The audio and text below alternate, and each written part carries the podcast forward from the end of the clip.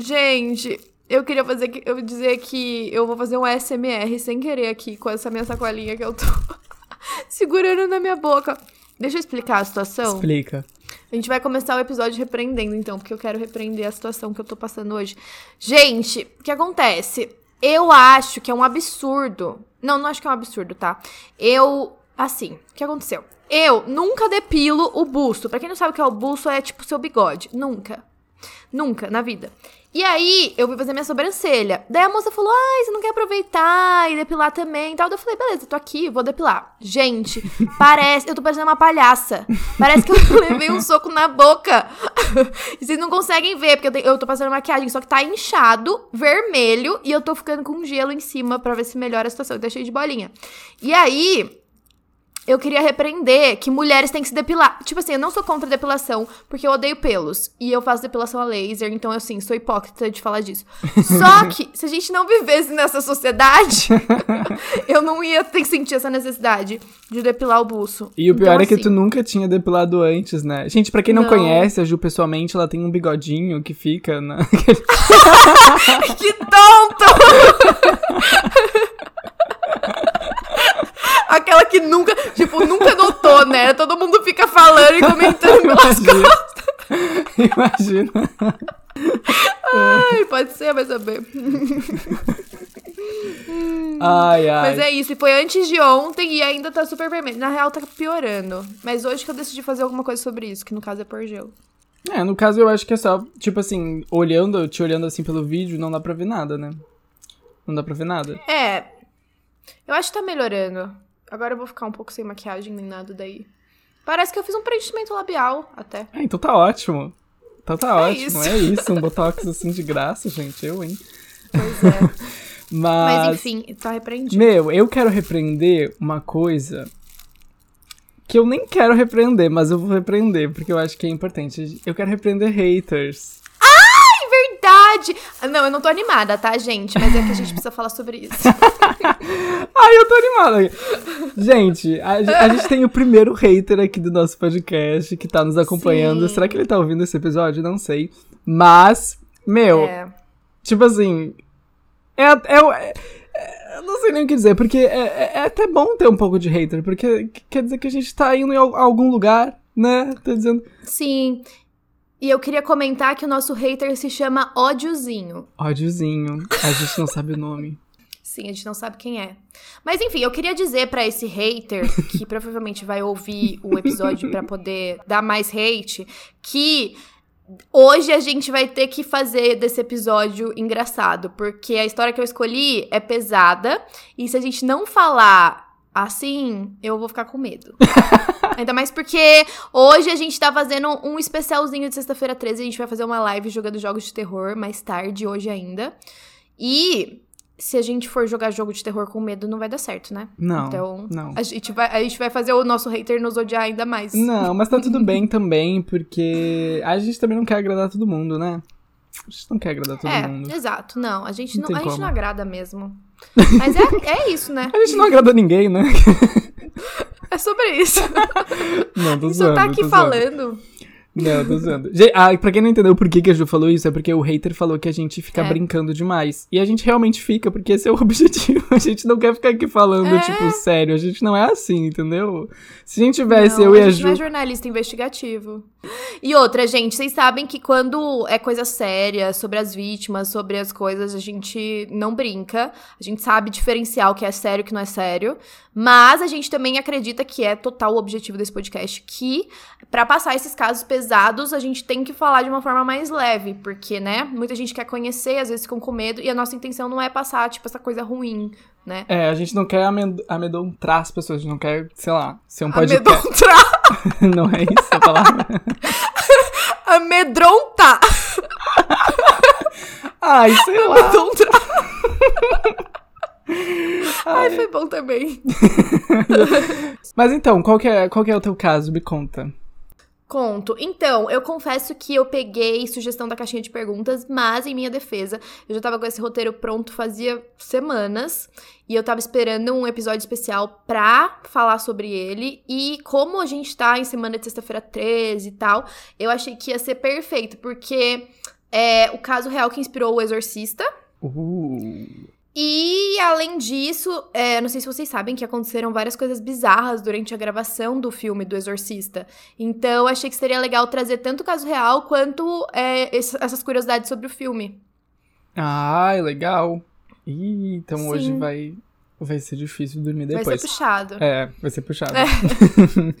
E o seu? Meu, o meu é bem ao contrário. Não ao contrário, claro, mas é, é, é um outro segmento, digamos assim. É um mistério que também não tem Hum. solução, como todos os mistérios que a gente fala, não tem solução.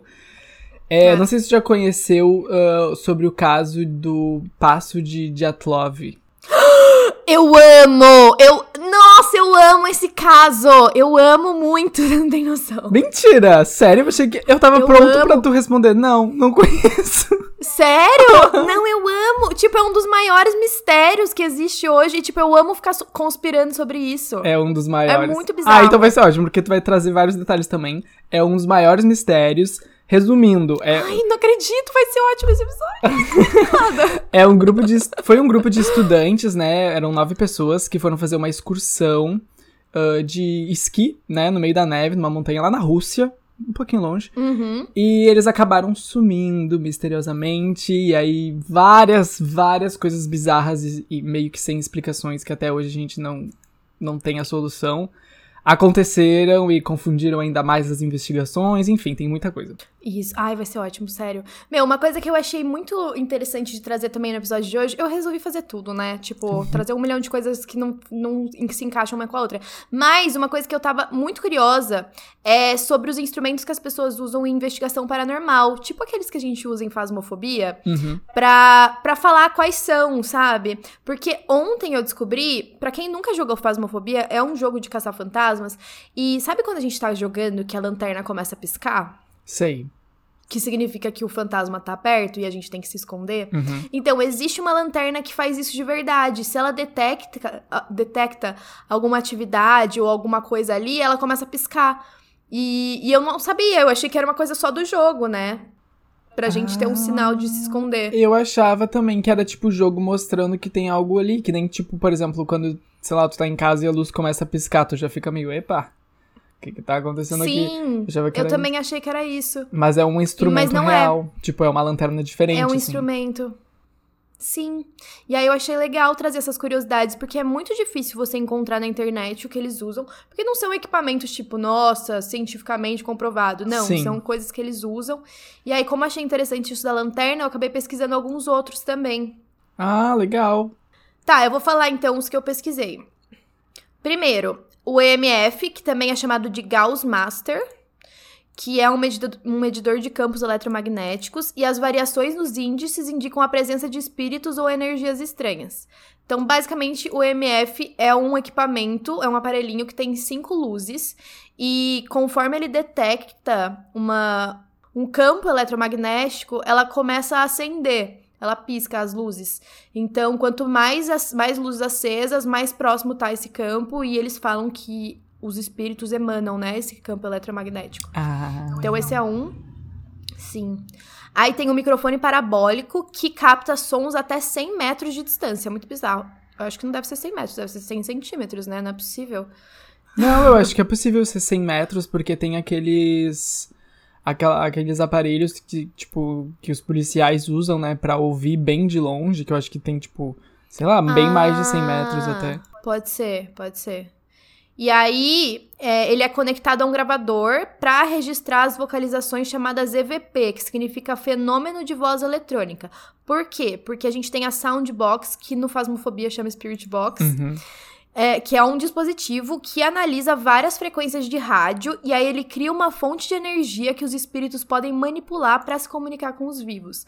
Então, basicamente, ele fica procurando estações de rádio e aí os espíritos manipulam elas e algumas palavras saem, que são a forma deles comunicar. Muita gente não acredita que isso é verdade, que é só palavras aleatórias do rádio mesmo. Mas tem vários investigadores que fazem isso e é bizarro como a resposta bate com o que eles perguntaram. Ai. É muito louco. Daí tem o termômetro, né? Aí ele mede o calor de- dos objetos à distância. Já que, né, quando tem um fantasma, as- tem queda de temperatura. a câmera de visão noturna, que tem sensor de movimento, que daí ela só grava na hora que ela vê alguma coisa se mexendo, luminária LED, iluminação infravermelha, que é o que a gente pega a impressão digital no jogo, e a almofada térmica, que é sensível ao toque. Então ela fica com as manchas mais claras se ela é tocada por alguma coisa com temperatura maior de 30, 30 graus, ou mais escura se for abaixo de 13 graus. Então você deixa a almofada lá e vê se tem alguma mancha, que significa que alguém tocou. Ai, Deus me livre. Imagina deixar a almofada e tu chega, tem uma Sim, mão. Credo. E, bom, mas enfim, esses são só alguns, né? Tem vários, tem aquelas varas também que você segura e elas se abrem ou se fecham, dependendo do Da da tá resposta o também. espírito. Tem É, sim, não. resposta, isso. Aham. Eu já vi isso no Exato. TikTok. É. Esses são só alguns, mas eu acho que são os mais famosos, então eu achei bem interessante. Legal, legal saber disso. Porque era uma coisa também que a gente não, não acha com facilidade, como tu disse, né?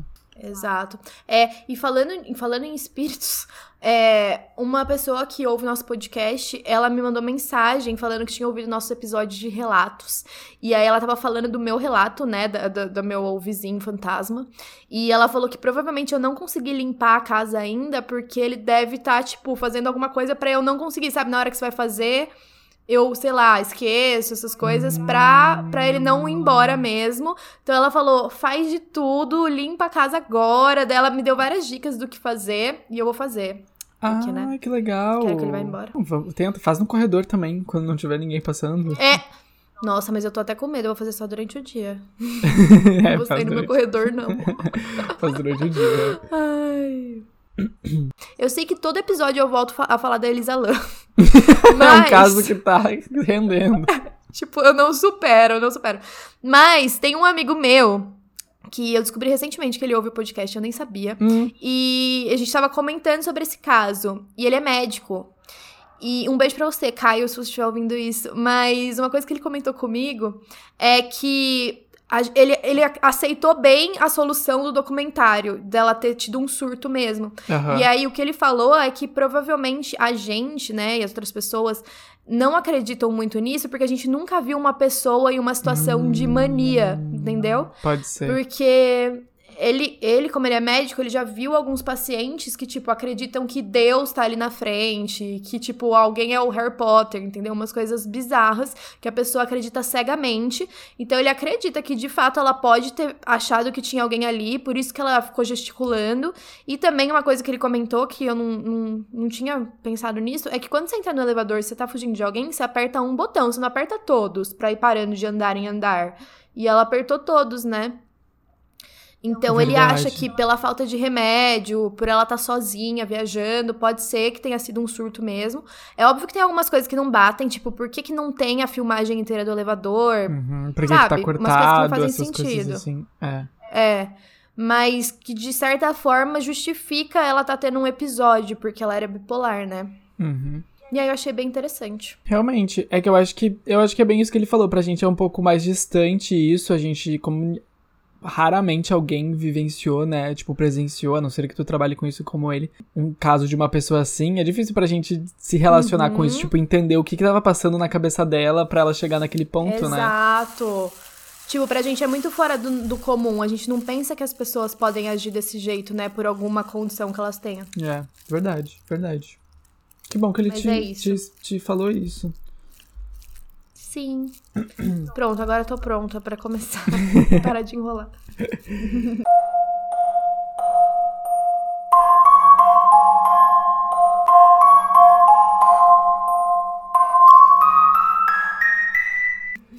Ah, não, pera. Antes de começar, vamos falar do Catarse? Ah, vamos. Gente, só antes da gente começar, uh, que pra quem não sabe, a gente tá com um catarse ativo pra quem quer apoiar o podcast. Como a gente já falou em alguns outros episódios, a gente já tem um apoiador, é, o nosso primeiro apoiador, É. queridíssimo. E é isso. Se vocês quiserem apoiar a gente lá, uh, tem literalmente todos os valores. uh, não é uma obrigação, a gente não quer que. Se tu não pode ajudar, ou enfim, não quer, só quer continuar ouvindo mesmo, tudo bem. Uh, mas é isso, pra quem quiser apoiar e fazer parte do podcast com a gente, tá lá no- vai estar aqui no, na descrição do episódio. Exato, gente. O link também tá lá no nosso perfil do Instagram, pra quem quiser acessar. Bom, gente, então eu vou falar sobre o caso do pasto de Dyatlov que aconteceu na Rússia, que é um dos maiores mistérios desse planeta, que recentemente, não sei se você sabe disso até, que recentemente teve uma explicação científica, né? Não, não sabia. É, uma explicação científica que foi até que bem aceita, assim, por todo mundo, mas ainda assim não é a solução, porque Uhum. tem várias coisas que Não dá pra não, que não dá pra explicar, realmente. Mas, enfim, Uhum. o- basicamente, dando um resumo. Olha eu começando com basicamente de novo, né? Fazia tempo que eu não falava basicamente aqui nesse podcast. Eu amo falar basicamente. Bom, no dia 2 de fevereiro de 1959, nove estudantes soviéticos, né? ah, sete homens e duas mulheres. Eles fizeram uma viagem pra apreciar a natureza, fazer esqui, era numa montanha no meio da neve, lá na, né, na, na Rússia é muito frio. E, bom, todos eles eram ah, estudantes ou já graduados do Instituto Politécnico de Ural, e todos eles tinham experiência em trilhas, escaladas, excursões de esqui. Todos eles já tinham feito expedições em montanhas, então eram pessoas que realmente tinham experiência em fazer isso. Uhum. Eram alpinistas. Corda de alpinista. O objetivo deles era chegar. O objetivo deles era chegar na montanha Otorten, que estava localizada a cerca de 10 quilômetros ao norte do local onde tudo aconteceu. Então eles estavam bem, tipo assim, no meio, né, quando aconteceu o Uhum. incidente, digamos assim. Um fato curioso é que a montanha, né, onde aconteceu se chama Kolatsiak. Hum, Com certeza não é assim que se pronuncia, mas é esse o nome. Mas é em russo, É em né? russo, então assim. Bem fácil. E o nome, né, esse nome na língua ah, indígena lá, que é os- a língua Mansi, significa montanha dos mortos. Eh, Pronto. Pesado. Pra que, que você vai fazer uma trilha na Montanha dos Mortos? Então, Pesquisar. mas desde quando tudo aconteceu, né, o nome do lugar, o nome da montanha hoje em dia é conhecido como Passo Dyat- Dyatlov, que é baseado no nome do líder do grupo que se chamava Igor Dyatlov. Uhum. Bom, o Igor, né, ele era super jovem, eu acho que ele tinha 21 anos na época. Ele e o grupo pegaram um trem para a cidade de Videl e foram de caminhão até Visay, que é a cidade onde eles iam começar a excursão. Em 27 de janeiro, eles começaram a jornada deles, né? Só que no dia seguinte, um dos integrantes, o Yuri Yudin, abandonou a expedição porque ele começou a ter problemas de saúde. Então ele voltou, ele não acompanhou o grupo. E ele foi Sortudo. basicamente o único sobrevivente dessa expedição. Porque ele não fez, no caso, ele voltou. E ele, ele viveu. foi embora. Ele foi embora. Ele viveu até os 75 anos de idade e faleceu em 2013. Se eu não me engano. Nossa, Bom, recente. é, no dia 1 de fevereiro, né, os estudantes eles estavam se pla- planejando atravessar um vale e acampar do outro lado, porque já ia ter anoitecido quando eles chegassem lá. Porém, teve algumas tempestades de neve, né? Tipo, as condições não estavam favoráveis para ele. Então eles acabaram se perdendo e for- foram pro lado oeste, no topo da montanha. Quando eles perceberam que eles estavam indo na direção errada, eles decidiram parar e acampar ali mesmo. Então eles estavam tipo meio que no declive da montanha, quando eles decidiram Uhum. acampar para passar a noite. E assim, é a partir daí que a gente não consegue explicar mais nada, basicamente. Porque o Igor, ele, ele ficou encarregado de mandar uma mensagem telegráfica assim que eles chegassem, né, de volta em Visay, na cidade. E eles estavam planejando, né, eles calcularam que eles iam chegar ali por volta do dia 12 de fevereiro. Então ele já deixou avisado para as pessoas que por volta daquela data ele ia mandar o telegrama avisando que ocorreu tudo bem, Uhum. que tava tudo certo. Mas não foi isso que aconteceu.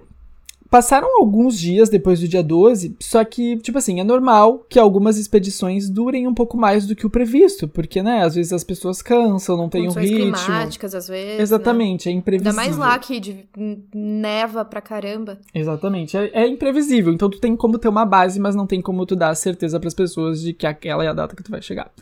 Então eles só foram dar tipo, falta, né, os familiares e tal, no dia 20 de fevereiro. E aí que eles perceberam que nenhuma mensagem tinha chegado, Nossa. que já tava estranho. Oito dias depois. É, mais de uma semana depois. E aí, né, obviamente, eles ficaram super chocados, né, e foram exigir que se começasse uma operação resgate, porque se tivesse de fato acontecido algo, já se tinha se passado uma semana, sabe? Passa muito tempo, sim. Exatamente.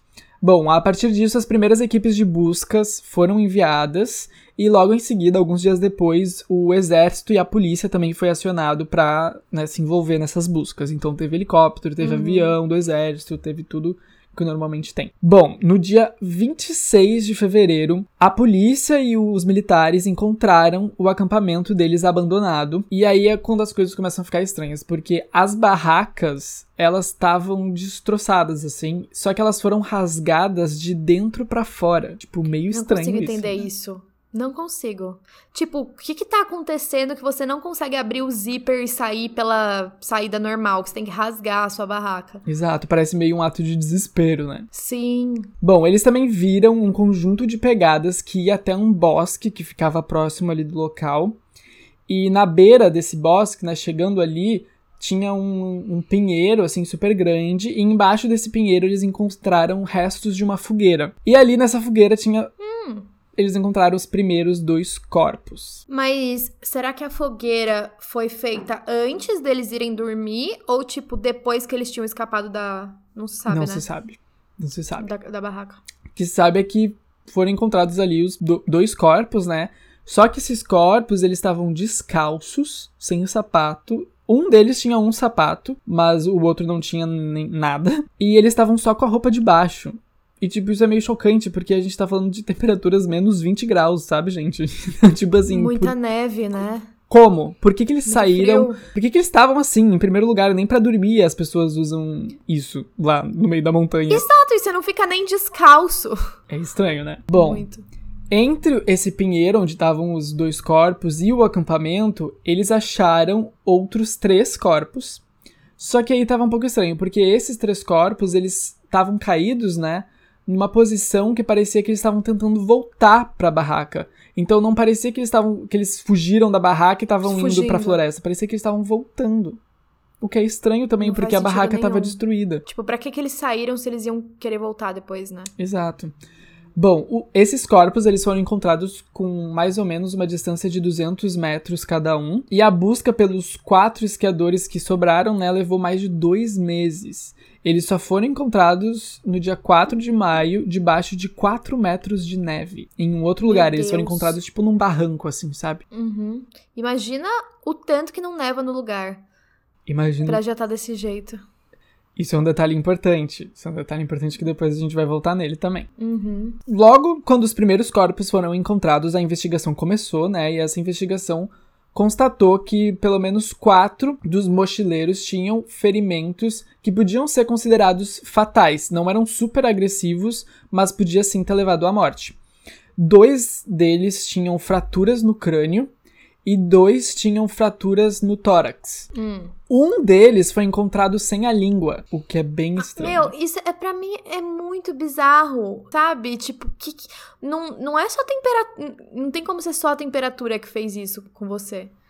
Essa é, uma- é a parte que deixa, acho que, mais, mais estranho tudo, porque Uhum. como assim ele foi encontrado sem a língua? Bom, tirando isso, nenhum deles tinha uma ferida muito considerável, então era difícil dizer que tinha sido um ataque animal, por exemplo, porque se tivesse Uhum. sido um animal, o corpo ia estar num estado bem Machucado. machucado, exatamente. Tipo, ia ter, ia ter. Eu acho que ia ser bem significativo o machucado, né? O, É. o animal não ia atacar e sair assim. Exatamente, não ia ser tipo um só uma fratura no crânio ou só quebrou É. o tórax, tipo, não tinha, o corpo não tinha outros ferimentos, sabe? Então é- era Ou até alguma marca de mordida, arranhão, alguma coisa assim, né? Nessa mesma época também foi levantada a suspeita de que eles poderiam ter sido atacados pelo povo indígena né, da região, os Mansi, porque foram encontradas pegadas ali na, na região, na- no acampamento e tal, e ali no bosque. Só que os corpos também não tinham sinais de combate, sabe? De luta, de resistência. Então não, não fazia sentido também essa, essa teoria. Uhum. Tinha várias coisas que não, não fechavam. Bom, tudo indicava que o que aconteceu era que, por alguma razão, eles foram obrigados a deixar o acampamento durante a noite quando eles já estavam dormindo. Então algo aconteceu, eles acordaram e eles tiveram que sair correndo. E que tava mais frio ainda, né? E que tava mais frio ainda. Esti- Se estima que tava menos 30 graus Celsius naquela época. Jesus. E que tava com uma noite com tempestade forte e muitas rajadas de vento. O que é bem estranho também, porque eles estavam, né, como eu falei, só parcialmente vestidos. Como eu falei, tinha Uhum. a vários, um deles tinha só um sapato e alguns tinham só meias e outros não tinham nada. É, se tava esse frio, como que você corre desse jeito? Você não vai nem dormir desse jeito, né? Não, Acho não vai é nem ponto. dormir desse jeito. Outros ah, foram encontrados enrolados com pedaços de roupas rasgadas, que parecia que foram arrancadas dos que já tinham morrido, entende?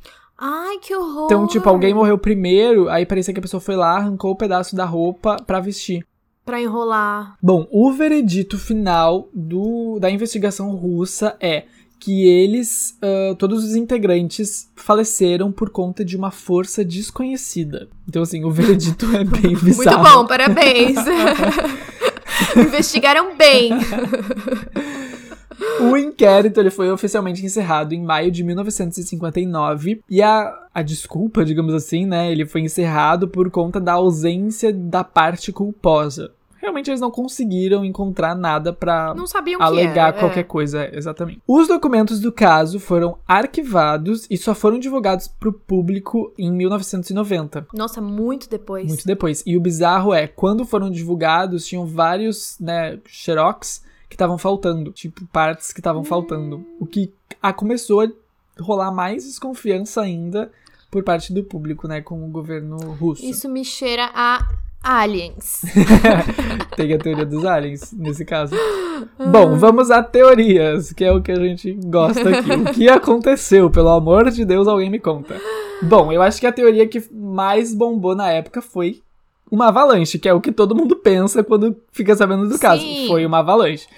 Só que, o que, que é o bizarro? Tá? Tem algumas evidências que contradizem essa teoria. Por quê? A localização, né, do incidente não tinha sinais de, de, de avalanche. Então, quando tem uma avalanche, tu consegue ver na neve que teve uma, que teve uma avalanche ali. Aham. As coisas ficam soterradas e não nada disso aconteceu. consegue identificar, né? Tu consegue identificar e não, tipo assim, estudaram a região e descartaram essa hipótese de que tinha acontecido uma avalanche. sem contar que quando eles chegaram. Quando eles chegaram lá, as barracas estavam visíveis também, né? Tavam Tipo, visíveis. tava um pouco pela, pela neve do dia a dia, mas se tivesse uma avalanche não ia estar aparecendo nada. Exato, e a mesma coisa com os corpos, tirando aqueles quatro corpos que estavam lá no barranco sobre 4 metros de neve. Uhum. Os outros corpos tinha só uma, uma fina camada de neve, que era a neve que tinha nevado nos dias que eles ficaram ali, entendeu? Que eles ficaram lá. Então tava Uhum. visível, não, não era. Não tinha sido uma avalanche. Outra coisa também foi um estudo da área na época revelou, né, que o terreno naquela localização era improvável que uma avalanche tivesse ocorrido. Tipo, pela localização mesmo, pela inclinação e tal. Hum, Naquela época, né? Quando fizeram esses testes. Outra teoria sim. é de que o governo russo estava fazendo testes militares naquela região. Por quê? Ah, um detalhe. É, é isso- ah, não, fala, fala primeiro, daí qualquer coisa eu falo. se- É que talvez seja tá isso que você vai falar interligado com, com o que tu pensou, tenho certeza. Tá, tá bom. Porque algumas pessoas, né, acreditam que foi um acidente militar que foi encoberto pelo governo russo, principalmente quando essa teoria ganhou muita força quando, né, o governo russo liberou os arquivos, só que faltando arquivos, o que não faz sentido. Uhum. Porque tem registros de bombas aéreas que foram testadas pelo exército russo naquela área, na época em que os alpinistas estavam lá. Uhum. E assim, naquela, essas bombas elas detonavam antes de cair no chão, um ou dois metros antes de cair no chão, e causavam danos ah, semelhantes aos que estavam ali nos alpinistas, tipo Ah, aquele lance do crânio tá fraturado, do tórax e tal. sim. Ah, e também os corpos eles foram encontrados com algum nível de radiação. E aí É, isso, Era isso que eu ia falar. o lance da bomba também ganhou muita força por causa disso. Uhum. Também tinha tido, né, casos de vizinhos que relataram ter visto esferas brilhantes no céu. Aliens, eu amo essa teoria. Exatamente. e é aí que a teoria dos aliens entra. Porque quando, né, foi investigado e viram que tinha gente que viu esferas brilhantes no céu, na mesma noite que os alpinistas sumiram, é alien, né? Pelo amor de É Deus. isso, é isso. Mas... Não tem outra explicação. Não tem outra explicação. Mas também, uma das soluções pode ser a bomba, né? Porque a bomba, ela explodia É, antes de cair ela, no chão. né? Então podia ser a própria bomba Sim. explodindo, que era essa esfera brilhante. Mas o fato é que o governo russo não confirmou nenhuma das duas teorias. Ah, óbvio, né? Óbvio, tipo, óbvio. pra ele não faz sentido confirmar nenhuma das duas. Exato. Bom, um fato curioso também é sobre a hipotermia. Por quê? Normalmente a hipotermia, ela pode, né, induzir um comportamento conhecido como desnudamento paradoxal. Porque as pessoas que estão experienciando a hipotermia, elas começam a tirar as roupas, porque elas começam a sentir um calor ardente, assim. Então elas sentem meio que o contrário do que tá acontecendo. Então elas começam a tirar a roupa. Elas querem tirar a roupa, verdade. Então isso pode explicar o fato deles terem sido encontrados sem as vestimentas. Meu, isso é surreal, né? É surreal. Hipotermia, você sentir calor. É, é muito bizarro, tipo, como assim? A ponto de tu tirar a roupa, sabe? Né? Sim. Mas uma coisa que não fecha também direito é porque outros membros do grupo pegaram pedaços da roupa pra se vestir. Então, tipo, Hum, pra quê, né? Como Se eles assim? estavam com calor, eles não fariam isso. exato, porque se uns estavam tirando, os outros estavam pegando, como assim, sabe? Uns estavam com É. hipotermia, outros não, tipo, isso gerou uma desconfiança também. Tem também uma teoria muito boa, que é a teoria do Yeti, né? Ai, sim! Eu amo também essa teoria! que é o monstro das neves. Sim. E essa teoria ganhou muita força porque em 2014 o Discovery Channel lançou um especial sobre um Yeti russo, né? Um programa sobre o Yeti. Aham. O Yeti é tipo o monstro das neves, né? O pé grande das neves. Sim. E nessa, né, nesse especial eles teriam explorado essa teoria de que o, o grupo, né, do Igor Foi Dyatlov atacada por ele. foi atacado por um Yeti russo. Mas ainda assim, se é um monstro gigante, né? Um animal gigante, um Yeti, se existisse, não faria sentido ele também só fraturar o crânio e ir embora, né? Não faz o menor sentido. Não faz o menor Tipo, sentido. Tipo, tirar as roupas, corpo. arrancar só a É, língua. Arrancar tipo... o lábio. Não, não faz sentido. É. Bom, outra hipótese também que ficou bem popular é do, de um infrassom, digamos assim. Tipo assim, o vento ao redor da montanha, ele pode ter criado um vórtice, que eles chamam de vórtice von Karman. E esse vórtice pode produzir infrassons. E esses infrassons são capazes de induzir ataque de pânico nas pessoas. Hum. E aí, assim, de acordo com o que é esse teorista, né, que criou essa hipótese, o infrassom gerado pelo vento que passa, né, pelo topo da, da montanha foi responsável por eles sentirem, tipo, um desconforto físico e a partir disso ter, tipo, um ataque de pânico e ter meio que surtado, assim. Aí explica eles terem arrancado a barraca, quebrado tudo, tirado as Uhum. roupas, saído correndo, sei lá, sabe? Mas o que é. Ah, se bem que eles se perderam, né? Eles foram pra um outro canto, porque não faria sentido por ser rota de alpinistas, né? Porque que com eles que teria acontecido isso. Mas como eles perderam, até que talvez fizesse É. sentido. Exato, exato. Bom, e essas são as principais teorias que tinha antes do estudo que foi lançado recentemente. Mas assim, já vou falando bem honestamente o que eu achei. Que o estudo não, tipo, explica cientificamente, resolveu porque até coisa. então...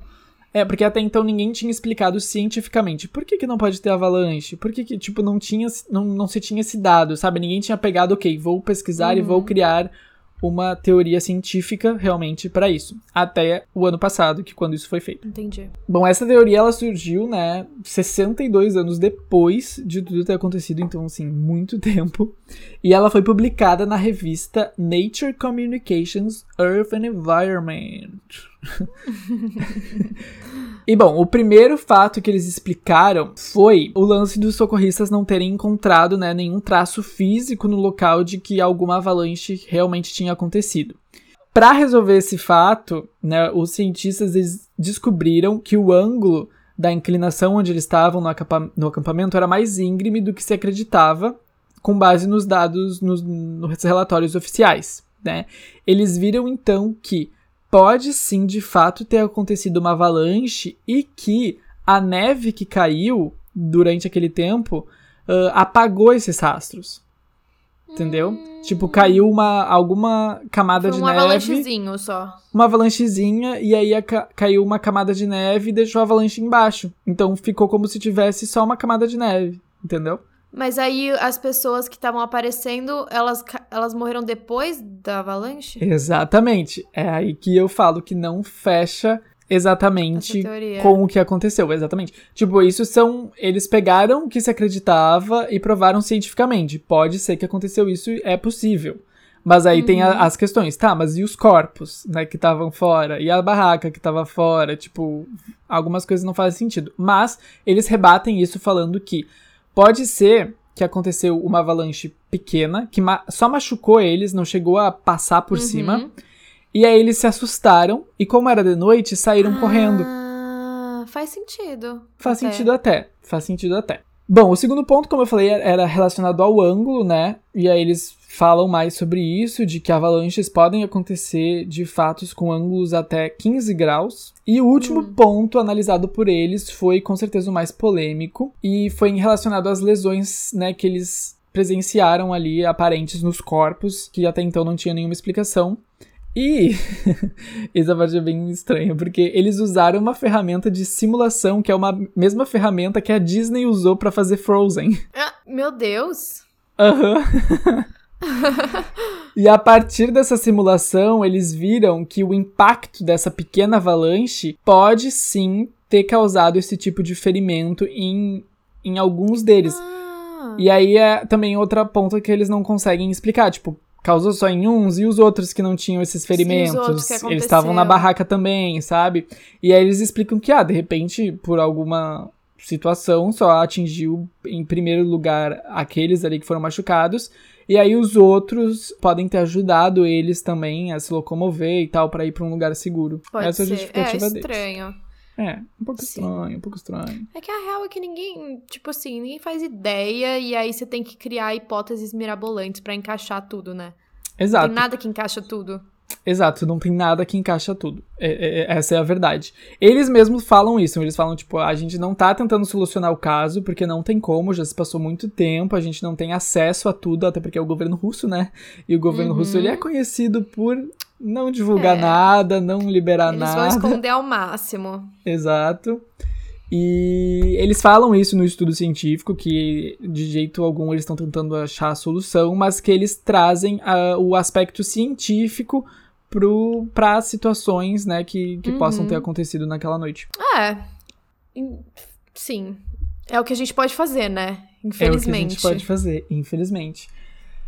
Olha, fato é, a gente nunca vai saber o que aconteceu. Aquele cara que saiu uma, no- uma noite, né, no primeiro dia, ele teve muita sorte. Não, ele já teve um pressentimento ali, ele teve o feeling, falou, gente, tô, tô meio resfriado, acho que vou embora. É tipo filme Premonição, né? É, credo. Nossa, imagina ele viver com isso depois, falando, meu, se eu tivesse ido, eu com certeza teria morrido. E o pior é tu viver sabendo que teus amigos, né? Morreram, exato. E tu podia estar lá. Exato. Complicado. Ai, que horror. O que, que tu acha que aconteceu? Meu, é que eu gosto de conspiração. Tipo, eu ia amar se fosse um Yeti.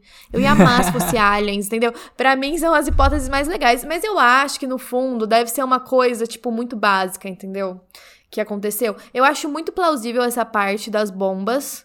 De. De repente estavam fazendo um teste ali e acabou pegando neles e o governo quis acobertar.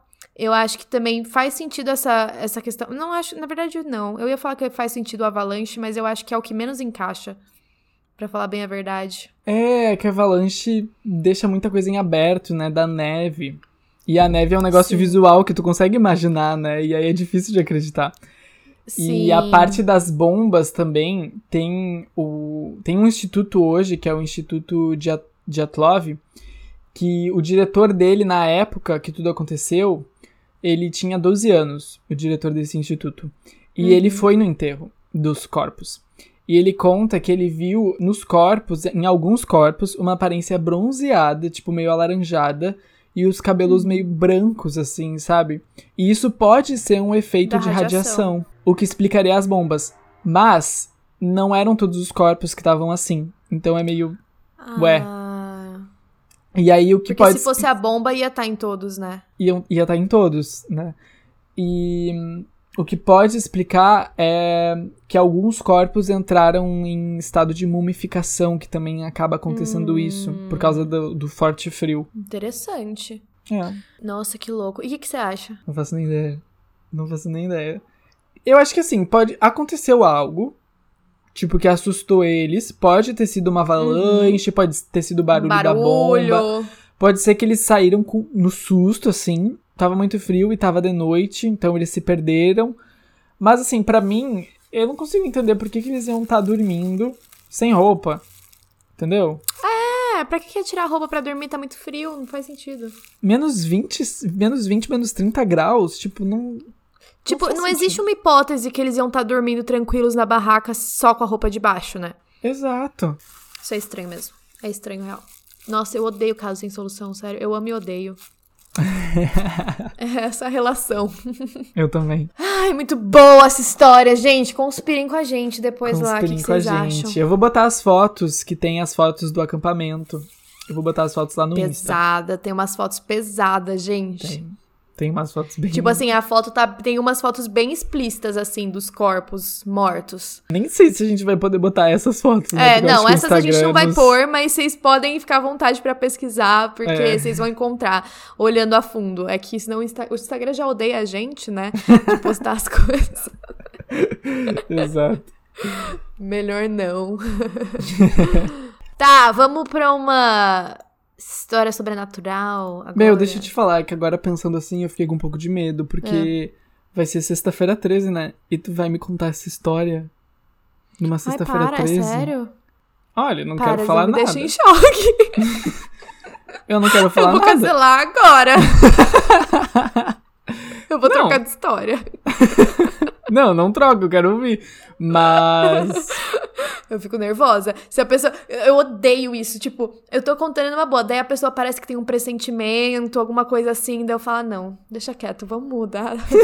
Vamos Não, não é pressentimento, não é pressentimento, mas eu, tava, eu parei pra pensar, assim, enquanto eu tava falando, que, tipo, a gente vai estar invocando aqui o negócio na sexta-feira 13, gente. isso. Que é isso? Para! A gente não vai invocar nada, não. Ai, que horror! Tá repreendido. Não, mas ainda não é sexta-feira 13, a gente tá gravando no dia 12. ah, vai é dar verdade. tempo de não, falar então antes tá tudo 13. bem, tá tudo bem. É isso, é isso. A gente faz uma. Depois a gente faz a live jogando jogos de terror e ouvindo Lady Gaga. Isso, boa, pra dar uma. tudo. Pra, pra espantar. Exato. Tá, mas essa história vai ser bem rapidinha, na real, assim, não tem muitos detalhes. É, é tensa porque foi a história que inspirou o Exorcista, mas não é tensa igual é o filme. A história é um pouco mais simples do que isso. Bom, essa é a história do Roland Doe ou Robert Manheim. A gente, depende da fonte que vocês pesquisarem, ele tá nesses dois nomes. Ninguém sabe, tipo, se, é- se o nome dele é Roland ou se é Robert, mas a gente vai falar dos, dos dois. No caso, é uma pessoa só, é um menino, uma criança. Bom, uma frase inicial de um dos exorcistas que estava envolvido nesse caso foi, abre aspas, a primeira vez que eu rezei para uma pessoa verdadeiramente possuída, eu coloquei o crucifixo na cabeça daquela pessoa e eles escorregaram para fora do assento como uma cobra. Eita. Isso, isso Foi foi, o que um padre dos padres falou. Ixi. Foi. Bom, tudo aconteceu em 1949, em Maryland, nos Estados Unidos. Existia um menino, que é o Roland ou Robert, de 13 anos. Ele era descrito como uma pessoa não muito atleta, tipo a gente. Não muito atleta, adorei. Adorei. Vou me descrever Nem só um pouco assim. atleta. Eu sou não muito atleta. Não muito. Posso ir pra uma Olimpíada? Não. Mas posso jogar um vôlei no final de semana? Talvez, quero. repente, né? Raramente. A gente passa no dia seguinte depois morrendo de dor? Sim, mas a gente Sim. vai. Mas a gente é um pouco atleta. Exato. Bom, ele era estudioso, quieto, nunca causava problemas. Como a gente sempre fala em documentários de serial killers, esse tipo de coisa, são sempre as pessoas mais legais, com os melhores sorrisos que acontecem as coisas. Então, o segredo é você não ser assim. O segredo é você ser hater do nosso podcast e comentar com ódiozinho. Ai, que horror, não faz isso, gente. Não. Não, tô brincando, não. gente, é mentira. Não. O segredo é ser muito legal. o segredo é jogar o lixo no lixo, não poluir É o meio ambiente. Quer passar? Não. Olha eu dando mau exemplo, né? Ai. Bom, um dia depois de passar o verão com a tia dele, ela era muito religiosa e ensinou ele a brincar com o tabuleiro Ouija. Como sempre, Ai, né? meu Aí Deus, é- problema das Que histórias. tipo de tia foi essa? A gente ensinar uma criança a brincar com tabuleiro? E ela era religiosa. Tipo, não faz sentido nenhum, né? Ai, meu Deus, já começamos mal. Eu acho que uma frase pra nossa camiseta do podcast é: Não brinque com o tabuleiro Ouija. Tabuleiro Ouija É não é isso. brinquedo, não, gente. Exato. Ah, depois de algumas semanas de sessões com o tabuleiro, enquanto ele tava lá com ela, a tia morreu inesperadamente. Ela morreu de causas naturais, mas ela tinha 20 e poucos anos. Então não faz sentido nenhum. e aí, o. Eu vou chamar ele de Robert, tá? Porque eu, eu escolhi, eu acho que é um nome mais fácil de falar. Ele voltou pra casa da família dele, e aí a família começou a notar sons estranhos pela casa e o filho deles começou a agir de uma forma estranha. Eles ouviam alguma coisa arranhando as paredes e o chão, então eles acharam que poderiam ser ratos e chamaram as pessoas que fazem controle de pestes, né? Mas eles não conseguiram encontrar nada na casa. Então, é, eles tentaram desmascarar tudo aquilo que estava acontecendo na casa antes de envolver um exorcismo, porque eles não acreditavam nisso, pra eles não fazia sentido. Só que aí os barulhos começaram a ficar mais altos e mais consistentes. O menino começou a ficar muito violento e assustador. Ele passava horas só olhando para as pessoas, tipo, olhando fixamente assim.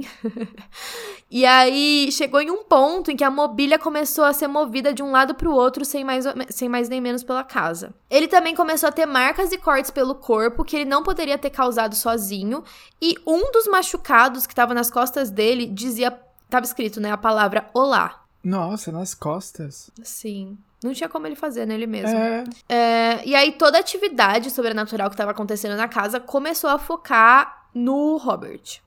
Aparentemente, essa atividade também seguia ele pra escola, porque às vezes ele estava sentado na carteira dele e ela começava a escorregar, tipo, pela, pelo chão e bater na carteira de outros alunos. Muito Como louco assim? isso, né? Tipo, ele tava sentado na carteira, daí ela era arrastada pra, pro lado e batia na carteira do que tava do lado dele. Ah, carteira o, é tipo a classe. Não. Ah, eu acho que aí vocês têm outro nome. Como chama a mesa que você senta na escola? Classe? Não sei. Não, a mesa. Tipo, você entra dentro da sala de aula e aí você senta na carteira. Na cadeira. Cadeira. Não tá confundindo? É cadeira. Não, você senta na cadeira, mas na sua frente fica uma mesa que chama carteira. Não. Como Classe. chama? Eu chamo- sempre chamei de classe. A mesa chama classe? a classe é a sala de aula, não é? Ai, meu Deus, agora eu já não sei. Eu nunca chamei de carteira. pra mim, carteira é onde tu guarda o dinheiro. Ô, louco! Não. Como é que tu chama o gente, lugar que- que tu guarda o dinheiro? Carteira também. Então. Só que tem a carteira da escola. Olha, pode ser que eu que tô sequelando aqui, mas eu não me lembro nunca de ter chamado de carteira. Eu sempre Mas você chamei chama de classe. Não, É. a classe é a sala de aula, não é? Não, pra mim a sala de aula é a sala de aula. A, a, a mesa chama classe. Gente, que louco. Eu acho que é a Gente. classe. Senta, lá, senta na tua classe. Vai lá pro, pra tua classe. não, você volta pra sua classe porque é a sala de aula. Não, Ai, tipo assim, nossa, o tô aluno confusa. tá, tá ali em pé. Fulaninho, vai, lá, vai pra tua classe. Senta. Não, acho que não, na real não combinou. Não. Acho que não é. Não, acho que eu acho que estou tá viajando. confundindo. Bom, não sei. Isso, Tá lá. bom. Eu tô falando da mesa da escola, que você senta pra ter aula e apoia o livro, tá bom? Tá, tá. Ai, meu Deus. Até, até me perdi aqui. Tá. Os pais tentaram levar ele pra médicos, psiquiatras, mas nunca encontraram nada errado medicamente. Nem sei se essa pala- essa palavra existe, mas biologicamente não tinha nada errado com ele. Aí, depois de muitas tentativas, passaram meses, eles não conseguiam resolver nada. Daí eles falaram: bom, vamos entrar em contato com a igreja, né? Porque Uhum. Vamos fazer o quê? Eles chamaram um padre chamado Reverendo Schultz. E ele foi o primeiro a ir monitorar a casa e ver o que, que ele achava que estava acontecendo. Quando ele estava lá na casa, ele viu um sofá se mover sozinho, viu a cama do garoto se mexer enquanto ele dormia e ouviu rosnados vindo do quarto dele. Então ele foi passar uma noite lá para ver o que, que rolava. Uhum. A mãe também viu a cama dele chacoalhando quando ele estava dormindo. E aí o reverendo sugeriu que a família procurasse a igreja católica romana e um padre que trabalhava lá, porque eu acho que eu já comentei isso aqui, mas para você fazer um exorcismo você precisa de autorização da igreja católica Não é romana, qualquer no um, caso né? do Vaticano, né? Isso. E aí eles entraram em contato com um padre chamado Padre Hughes. Hughes, Hughes, acho que é assim que fala. Aí o padre foi lá, encontrou um menino e imediatamente ele disse que ele tinha um olhar meio sombrio, como se ele tivesse morto por trás dos olhos. Sabe quando o olho tá meio morto? Entendi. Parece que a pessoa não tá ali, Que a ela tá meio tá, aham, tá tipo meio que viajando. viajando, é. Ele também levou um livro com ele. Eu acho que era a Bíblia, tá? Não fala se é a Bíblia ou não, mas eu acho que era. E aí, ele escondeu é, esse livro em um lugar aleatório, tipo, na meia dele, por exemplo. Entendeu? Nossa, E na que teoria- Bíblia pequena essa. não, inventei, eu inventei. Não foi, na, não foi na meia, tá? Mas, tipo, foi num lugar que ele não sabia aonde era. O menino não sabia onde era, Tá. na teoria. Entendi. E aí, ele começou a olhar fixamente pro lugar onde o livro estava escondido. Tipo, ele sabia que tinha alguma coisa ali. E aí o padre começou a notar que. A notar. Olha! Apareceu ela, paulista. Interior. Hum. É que eu não, ia, eu não ia nem falar notar. Não sei porque eu falei notar. Eu ia falar notou, mas enfim. o padre. no- O padre notou que ele tava agindo muito estranhamente. Porque ele ficava rosnando e olhando pra ele. Ele sabia que tinha alguma coisa incomodando o menino. E aí ele perguntou o que estava acontecendo. E imediatamente a cadeira começou a chacoalhar e levitar. E ele foi atirado pe- pra parede, tipo, pra parede do outro lado do quarto. Eita, o padre? É, tipo, magicamente, assim. E aí eles falaram, bom, eu acho que, né, tá rolando alguma coisa aqui. Eu Esse acho menino. que tem algo que não tá certo aqui, não. Parece que tem algo errado. Ah, daí ele se levantou e perguntou em latim qual o seu nome. E o menino respondeu em latim: Eu sou Legiões. Legiões? É. Isso é o nome, tipo, Isso de um demônio, alguma coisa? Não, isso significa que existiam múltiplas entidades no corpo dele ao mesmo tempo. Coitado! Pesado, né? Eu achei pesado falar isso. O padre decidiu levar ele para um hospital para o exorcismo ser monitorado por irmãos jesuítas. Era um hosp- hospital religioso, então, né? E aí eles conseguiram convencer as pessoas no hospital para fazer o exorcismo lá, porque sabiam que o estado de saúde dele já estava deteriorando, coisa que não aconteceu no exorcismo de Emily Rose, né? Que a gente sabe que ela ficou sub- subnutrida e aconteceu tudo com ela.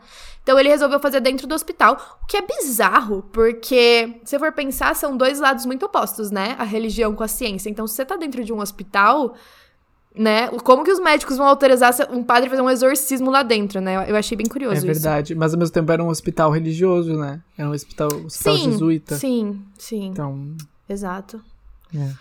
é que nem escola, Esse tipo, era o- escola religiosa que tu reza e tal, antes de começar a aula e tudo mais. Ah, é.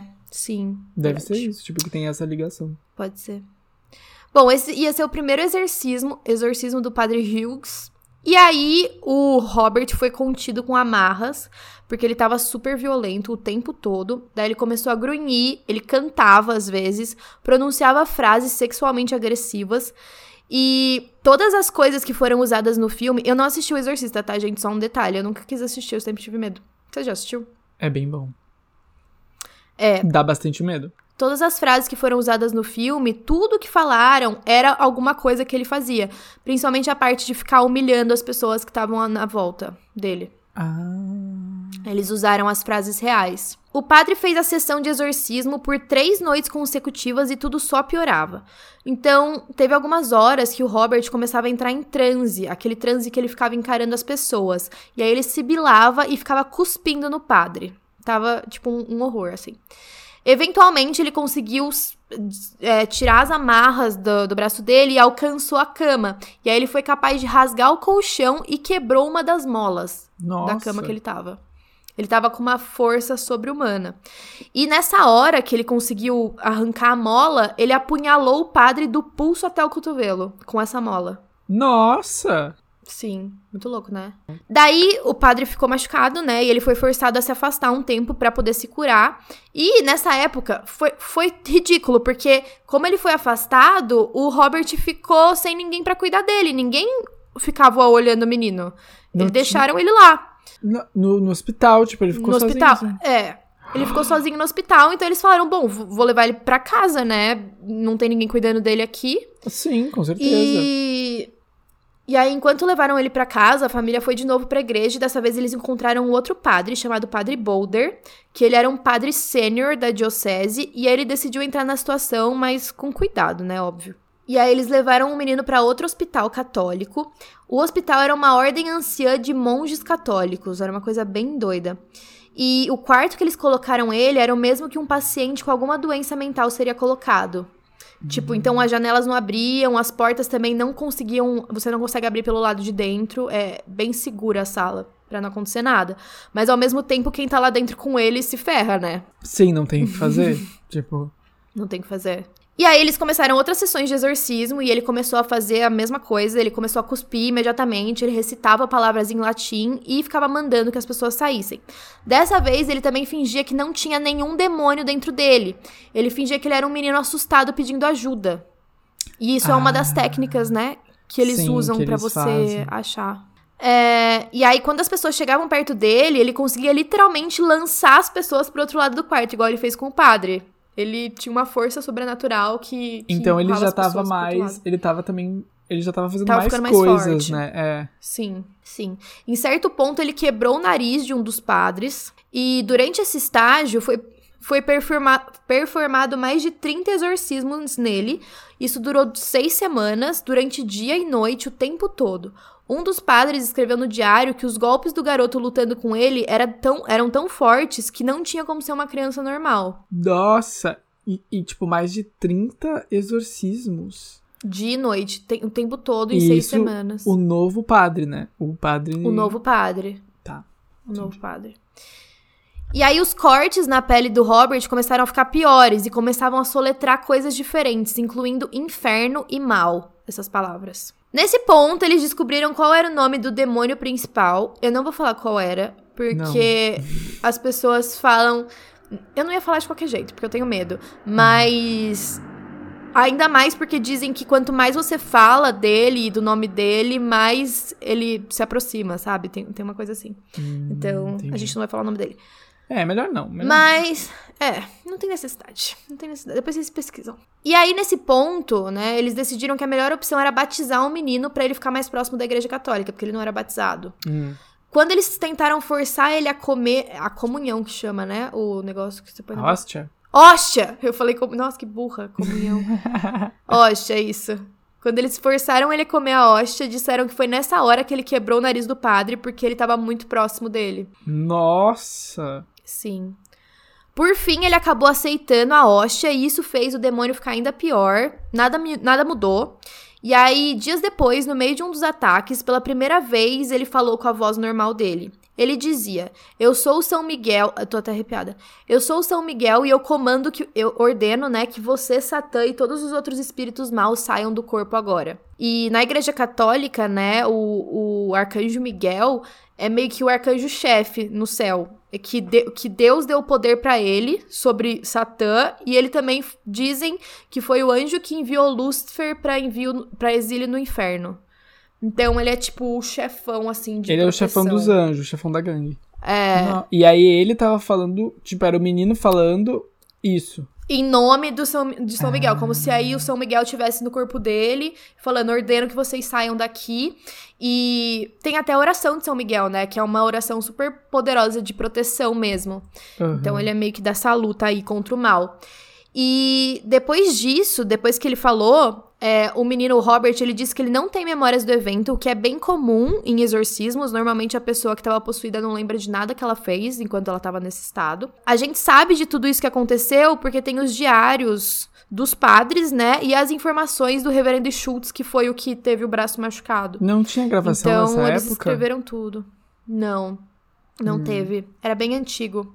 Eu acho que, na pouquinho verdade, mais eles nem, nem pensaram. Não sei. Porque normalmente tem, né, a gravação. E aí, depois que o, o autor do Exorcista leu um artigo no Washington Post que chamava Padre liberta garoto reportadamente preso nas garras do demônio, ele resolveu fazer o filme. Hum, Então ele se baseou na reportagem do Washington Post que contava a história do Robert, ou do Ronald Doe aí. E muitas pessoas, né, que são céticas, falam que essa possessão não, não, foi possessão, que era esquizofrenia, múltiplas personalidades ou síndrome de Tourette. Pra ele tá falando palavrão, falando coisas obscenas. Entendi. Eu acho que eu sou um pouco cético, sabia? Eu acho que eu sou um pouco Uhum. cético, assim, com isso. Porque, ainda mais depois do que o seu amigo médico falou, agora eu tô 100% cético com tudo.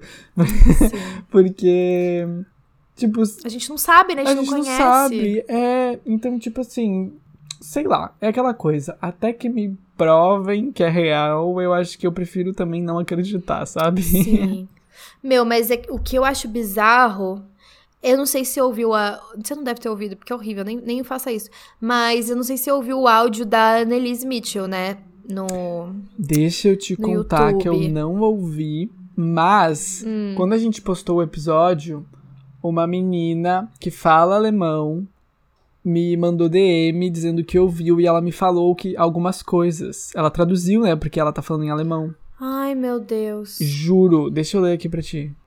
Ela disse que ela foi, depois que ela escutou o episódio, ela foi procurar o áudio no YouTube e ela disse que o áudio sem, né, lembra que, que tu falou que o áudio sem entender já é muito bizarro? Ela falou que Sim. entendendo o que ela fala é pior ainda. Pior ainda. Uhum. Credo. Ela falou, tipo, várias coisas, mas que o mais grave é que ela, tipo, meio que prometeu, assim, que todo mundo que tava ali nunca ia ter paz. Tipo, jamais. Ai, meu Deus. Uhum. Até estralou um móvel aqui em casa, assustei. E ela Que disse que no horror! começo tem o, o- a voz normal dela, né? Realmente da, dela. Mas depois dá pra ver ah, as outras vozes. Tipo, que muda, assim. Credo. Tipo, uma coisa que eu reparei muito é que durante as falas tem, tipo, uns latidos, sabe? Umas coisas nada a ver. Uhum. Que eu acho bizarro uma pessoa conseguir fazer dois sons ao mesmo tempo saindo da sua boca. Entendeu? Enquanto você fala, sai um latido. Não, não faz sentido. Pra mim também não faz sentido. Eu acho bizarro isso também. Uma vez eu vi um- em algum lugar, eu li sobre isso, que tem casos, tipo, que isso também era comum, sei lá, no Egito, no Egito antigo, um negócio assim. Que tinha Uhum. relatos, assim, de pessoas que faziam, falavam duas línguas ao mesmo tempo. Sério? Que doido. Uhum. Interessante. Não me lembro aonde que eu vi isso. Queria saber pra poder trazer a fonte certinho, mas eu vi isso em algum lugar, tenho certeza. É, não, mas faz bastante sentido isso. Pode ter sido alguma doença que a gente não conhece. Pode, ser, pode ter sido tudo. Mas é, é, pra mim é bizarro essas partes. Tipo, ele de repente falar de São Miguel, do nada, um menino de 13 anos, Sim, que nem não. era batizado na igreja, sabe? Com Tem certeza, tem várias coisas aí. que não, não fazem sentido, né? Que tipo, tu fica, como assim? Tipo, ele fala Sim, latim. como que ele falava latim? padre, É. Mas... Exato. Ai, ainda assim, eu prefiro não acreditar, eu prefiro ser É, cético. mas também tem aquela coisa que às vezes tem gente que tem, muito, tem trauma, principalmente na cabeça, e começa a falar em outra língua, né? Que, tipo, nem, é- nem era uma língua que você tinha aprendido. Ah, Você é? Tem isso? Eu não sabia. É. Tem gente que às vezes, tipo, eu não sei, é que eu não sou médica, eu não vou saber explicar. Mas tem uns casos assim de perder a memória e você volta falando uma língua que você nunca nem tinha aprendido. O que é bizarro demais, não consigo entender como isso funciona. Mas, mas acontece na medicina. Ó, vai eu falando Nossa, besteira. isso- Agora que meus amigos médicos ouvem, eu até com medo. Aquela, não, isso, isso acontece com certeza. Eu, Na medicina, é, tipo- na medicina moderna, meu Deus, gente, é o que mais tem. Esses dias bati a cabeça comecei a falar alemão. Nossa, foi uma coisa. Ai, tipo isso. Perdoa aí, gente. A gente não é médico, a gente não sabe de nada que a gente tá falando. Ai, ai. Ah, bom, mas daí eu trouxe umas curiosidades. É, é bem rapidinho, mas algumas curiosidades de coisas que aconteceram nos bastidores de filmes de terror, porque a gente tem muitas essas histórias, né, de filme de terror que Ah, acontecem é coisas sempre bizarras. acontece alguma coisa, né? Sim, e tipo, o exorcismo. O exorcismo. o Olha, exorcismo. tá falando em outra língua já. Ai, bate na madeira. o Exorcista foi um filme muito pesado, né, de, de ser gravado. Então, assim, algumas coisas aconteceram. É, como, por exemplo, a atriz que interpretava a. Nem sei o nome da principal, porque eu não assisti esse filme, mas a atriz chama Linda. E ela relatou que ela sofreu uma grave lesão na coluna quando ela tava gravando, quando ela, uma cena que ela foi arremessada, assim. Teve uma falha mecânica que machucou ela. E, tipo, foi um, um, um machucado grave, assim, na coluna dela. O personagem do Jack McGowan, que eu não sei quem é ele, ele é o personagem, o primeiro a morrer no filme, que ele cai de uma escada. Não sei se você vai lembrar. Não, não me lembro, com certeza não. Vou assistir faz muito tempo. Aparente, aparentemente não, isso aconteceu. Uma semana depois de gravar o papel, ele morreu mesmo, vítima de uma pneumonia. Putz. Mas, né? Pode, bom, pode ter sido uma coincidência. Foi uma coincidência, uhum. provavelmente. Além dele, o homem que refrigerava o quarto onde acontecem as cenas de possessão faleceu sem explicações. E um vigia também que cuidava do set foi morto a tiros durante a madrugada, enquanto eles estavam gravando. Meu Deus! Pesado, né? Várias pessoas morreram. Teve um outro susto que rolou no set que ele pegou fogo. Pegou fogo do nada. E o único cômodo que não foi atingido pelo incêndio foi o quarto da garota possuída. Meu onde Deus, era gravada Deus me livre. os exorcismos. Que horror! Sim. Sim. Um carpinte carpinteiro que era responsável pelo cenário cortou o dedão do pé e outro perdeu o polegar. A esposa de um dos assistentes de câmera sofreu um aborto espontâneo quando estava grávida, obviamente. e um ator que fazia o padre Merrin perdeu o irmão assim que começou a gravar a participação dele. Nossa, tem muita coisa triste. Muita coisa. E uma coisa que, uma curiosidade é que o diretor do filme chamou um padre ou um reverendo, eles variavam, para benzer todas as pessoas envolvidas e todo o local do set de filmagens. É melhor prevenir, né? Sim. Não que tenha impedido mas... muita coisa, porque aconteceu um monte de coisa, mas. Sim, e teve um outro ator que fez figuração no filme. Ele foi condenado anos mais tarde pelo assassinato de um jornalista e de outras vítimas. E ao todo, nove pessoas ligadas ao filme morreram. Nossa! É, e aí dizem que a causa do incêndio foi um curto-circuito em uma torradeira do set. Que improvável, né? Uma torradeira causou. Exato. Bizarro, né? Que horror. Que horror. Por isso que eu não Sim. gravo filme de terror, viu? É, exato. Todo mundo fica falando que seria legal e tal, se eu teria coragem, mas eu acho que no fundo, acho que eu não teria, não. Na verdade, eu acho hum. que você tem que hum. ir com muita proteção, sabe? Sim, com certeza. Mas é aquela coisa, né? Pagando bem que mal tem. Se é. pagarem um milhão de reais, Se assombrado. Compra, compra cristal lá, compra umas proteção e vai. Incenso. É isso. Leva incenso, sal grosso, vela. Mas é isso, gente. Essa foi a história de hoje. Eu acho que, assim, é pesadinha, mas eu acho que, como ela é curta, deu pra, né? Vai dar pra, pra dormir à noite. Não, vai dar, vai dar pra dormir. A gente.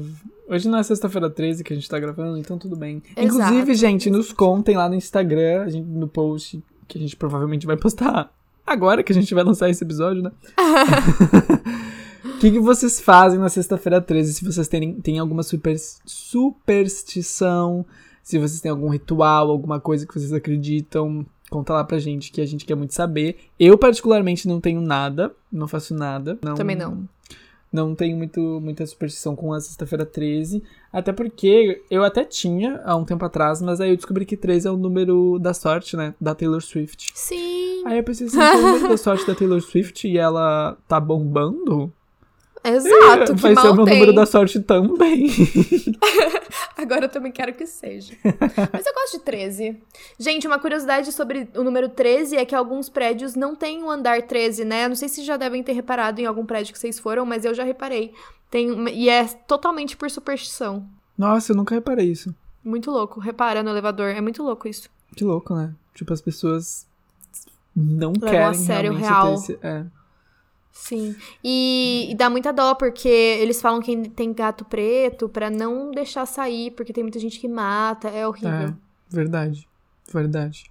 E o gato preto normalmente, tipo, é o gato de rua, né? Porque ninguém quer adotar, ninguém, ninguém quer pegar quer o gato preto. Pela superstição. Pela superstição. Ai, é um absurdo. Eu amo gatinhos. Só adotaria um. É. Eu também.